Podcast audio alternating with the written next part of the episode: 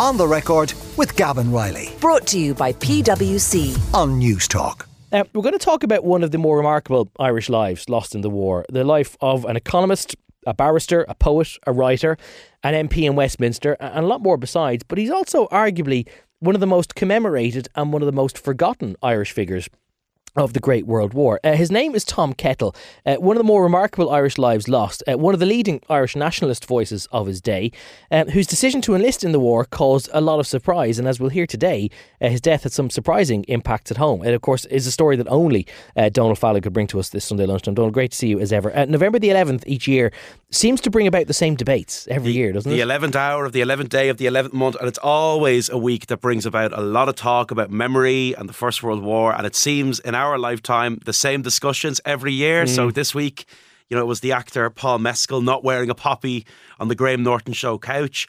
The unending column inches on James McLean. You know, it's when James moves from the sports pages to the front pages of the paper. Yeah. And Piers Morgan, an unlikely defender who insisted footballers shouldn't be compelled to wear symbols about any political or social issue if they don't want to. Nobody should. Well, let's see if he thinks the same when the World Cup gets going in the fortnight. Yes, I'm sure he'll have some thoughts there. And, you know, there's also in this country an increasing understanding of the complexities of the war and amazing things. You know, Michelle O'Neill of Sinn Féin attending a commemoration in Dublin last year, for example, with members of the British Legion. So November the 11th, it's now much more about the contemporary world than it is a historic event, be that the culture wars in Britain or be that a peace process in Ireland. World War I is about the here and now in a big way. Yeah.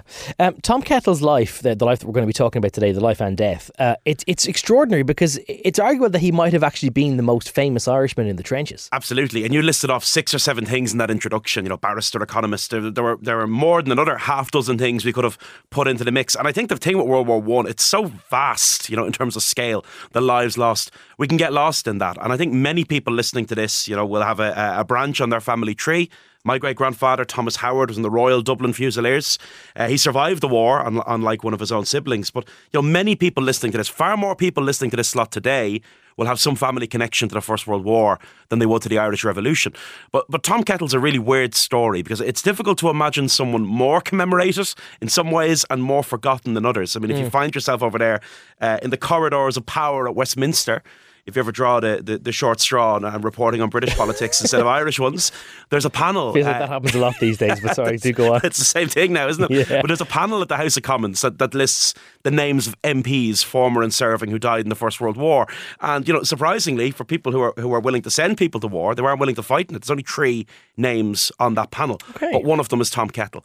And on my way here today, I walked by a lovely bust of him in St. Stephen's Green Park, not far from where he went to college. He was a contemporary of James Joyce. So just because there's a couple of monuments, you know, in a park in Dublin or in the corridors of Westminster, strange as it may sound, that doesn't necessarily mean that you're remembered. Yeah. And Tom Kettle was once a very famous name, but even he knew, he had a sense of this, you know, that history at home might quicker recall those who died in O'Connell Street than in a trench in France. And that was proven to be true. He is somebody that the president, though, in more recent times has centred in one of the speeches that he gave in Westminster. Yeah, we hear so much about when Queen Elizabeth II came to Ireland, we forget that actually it was after that the Irish president went on the first state visit to Britain in 2014.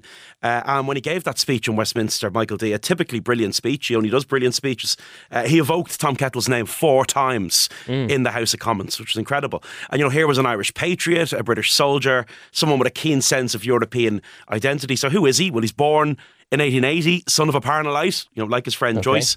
Brilliant all-rounder as a young man, excels at everything in school, every sport known to man, from cycling to cricket, and enters University College Dublin at a really defining time in that university's history. You know, where you walk down the corridor and you might pass James Joyce, you might pass Francis Sheehy Skeffington, Oliver Gogarty, everyone was there.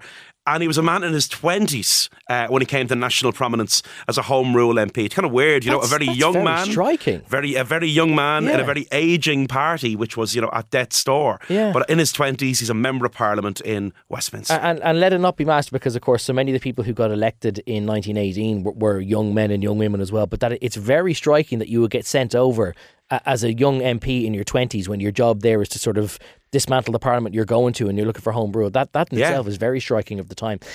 Instead, though, he tries to walk this sort of different path in life, and then he goes back to university, or at least he tries to go back to university. He focuses on an academic life. He makes for UCD, and he's a professor of economics. It's a great line there, actually. I think everyone should remember this line, especially if you're in the business of economics, on the nature of the state. He says, the state is you and me and the man around the corner. And that's what it is, isn't it? Yeah. It's simple. That's a really nice summary. It's simple but true. Not to go on too much of a tangent, but so often in my line of work, in our line of work, you get discussions about, somebody is suing the state, or the state should do this, or it feels like the state is conspiring against us. Sometimes it does feel like that, but the state is the people. Yeah, it is you and me and the man around the corner. It's the plain people of Ireland. It's the taxpayer. The state is you and me and the man around the corner. And it's simple but true, but it connects the big picture in everyday life. But I think, Kettle, he wanted to be a professor of economics and a part-time poet in UCD. He's kind of pulled back into politics when the Home Rule crisis hits, and that's an extraordinary moment. I mean, we should always remember the gun is brought into Irish politics by Edward Carson, by the UVF. They're the first ones who take up arms, and the nationalists kind of have to respond. And Pierce has this great line. He says, the only thing more ridiculous than an Ulster unionist holding a rifle is an Irish nationalist without one. And someone like Tom Kettle, you find yourself pulled back, if you will, from the desk of an academic to the life of politics. So he's involved in the Irish Volunteers, and really what he wants to do is try and keep the Volunteers under the control of, his gang, the moderates, the Redmondites, the Parliamentary Party. He's pulled then into the Great War, the First World War, in this very unique way, because he's actually in Belgium. For other reasons, and he sees what it all looks like. The UVF are brilliant at landing arms, and when they do that in the summer of I think 1913, they land them at Larne, which is just off the coast in Ulster, and they land the latest in the weapons of war, brilliant machine guns and everything else. So you have in Ulster young loyalists kind of parading machine guns through the streets, and the Irish Volunteers in Dublin are saying, well, if they're arming themselves, we have to do it. Yeah. And Tom Kettle, former MP, big high-profile young man, is sent off to Belgium to try and get weapons. And look, Europe is awash with arms dealers in 1940. There's chaos from one end of Europe to the other. Everyone thinks their numbers are going to come up in the political lottery. So there's arms dealers everywhere. But he's in Belgium, 1914. He sees the German invasion of that country and he's absolutely horrified by it. Okay. And inside his own mind, things start moving in different directions. And he feels, well, okay, maybe rather than taking advantage of the chaos of this war, maybe Ireland has some role in this war. Maybe we need to fight in it. And similarly, John Redmond comes to the same conclusion. And I think his argument is, that Ireland's reward, if Ireland does her bit in the war effort, the reward might be, home rule. What's ludicrous about this is up in Ulster, Carson is telling people fighting the war to stop home rule. Yes, spill your blood in France and Belgium and they won't impose home rule on us. But in the South, Redmond, Kettle and others are sending a different message. And Redmond tells people the duty of the manhood of Ireland is twofold. It is a duty at all costs to defend the shores of Ireland against foreign invasion, but it is a duty more than that of taking care that Irish valour proves itself on the field of war. In other words, we can't just sit back and watch this happen in France and Belgium. We have to go and play an active part in it. You can sort of understand this dueling idea about whether Ireland is going to win its own independence by taking part in the war, because in one sense you can be like Carson and the others and you can say that, well, if Ireland shows its place as one of the home nations, as part of the United Kingdom, then it can really prove that it's British once and for all. And then the others being like, well, if Ireland takes its place among the nations by standing alongside Britain and everyone else, then you've sort of proven that you are worthy of being treated as an independent entity. It's kind of fascinating. You can make both cases at the same time. Yeah, that idea of a war for civilization. You're on the side of civilization or barbarism. When the movement splits, and Kettle unsurprisingly goes at Redmond, as you've kind of outlined the reasons for it there, but initially Somme in Dublin see him as a bit of a coward because it looks like that he's trying to dodge the trenches. Yeah, he wants to go to the front and they refuse to send him there. So he cuts this unusual figure in Dublin. He's walking around in a fine uniform, recruiting for the war, and there are all these cries of cowardice, someone who's willing to send someone else's child to a foreign trench but won't go there himself. Yeah. But in truth he wants to, and there's a lot of evidence that at this time he's really struggling with all of this. He's drinking very heavily, he feels the pressure. Someone who sees him walk into a public meeting, he's on the same platform as Pierce, recalled his arrival. He braved us in the uniform of a British officer, marched up to the hall so firmly that we almost seemed to hear the clatter of his sword. But it was obvious that he had his fill of Irish whiskey in order that he might defy more confidently the small group of Sinn Féiners in the room. But eventually, early 1916, he gets his wish. They call him up to France. And this barrister, this economist, this former MP finds himself in France with the Royal Dublin Fusiliers? When he gets there, then he does describe, and thankfully these stories do survive to these days, that he does describe the total hell, and he describes it in a way that maybe few others get to do. Brilliant. I mean, his description of the war is, there's so much romanticism around the First World War every November. The way he describes it is better than anyone. The scourge of war is more terrible, more apocalyptic in its horror than even the most active imagination could picture. When the time comes to write down a plain record of it, its wounds and weariness, flesh stabbing, bone pulverising, lunacies, rats and lice and maggots, and all the crawling festerment of battlefields, two landmarks in human progress will be reached. The world will, for the first time, understand the nobility of soldiers beyond all phrase, and it will understand also the foulness beyond all phrase of those who compel them into war. This is, you know, a million times worse, in other words, than anyone can imagine it behind the desk in London. Which is fascinating, because sometimes you hear so much about, like, Wilfred Owen and Siegfried Sassoon and the way that they, in a way, that they're trying to talk about how horrible it is, but they still end up, you know, offering some kind of nobility to it. But his is just the romance and the horror. Like, Kettle is just a horror in everything. Everything about this is crap. And there's no way to dress it up.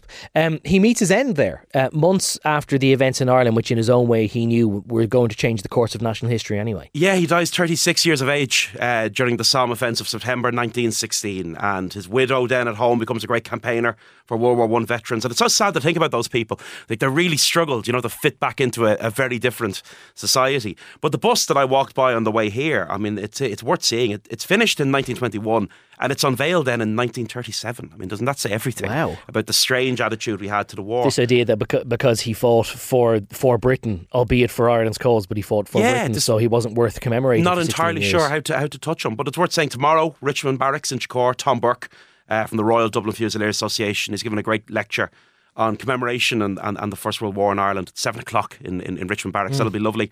And yeah, I mean, I think it's important that the magnitude of the war is so vast, but when you pull these individual stories, there's just so much incredible tale within it. Where exactly in the green is that bust of Tom Kettle? So in the centre of the park you have, everyone knows Markovich is there, the great bust of Markovich on one side, but on another side you have Tom Kettle. Okay, so it's another one of the four that are all kind of facing each other. Yeah, it's a beautiful place, a great quiet place of reflection. Lovely on a Sunday with a coffee. Excellent stuff. Dublin can be heaven with a coffee at 11 at Stroll and Stephen's Green, indeed. Donald Fallon is the author of the Come Here To Me books, of Henrietta Street from 10 Minutes to Suburbia, and now of Three Castles Burning, a history of Dublin in 12 streets, available in all good bookshops now, and possibly a very good idea for a certain festival being celebrated 7 weeks from today. On the Record with Gavin Riley, Sunday morning at 11. Brought to you by PwC. Great minds think unalike. Different skill sets, diverse opinions, it all adds up to the new equation.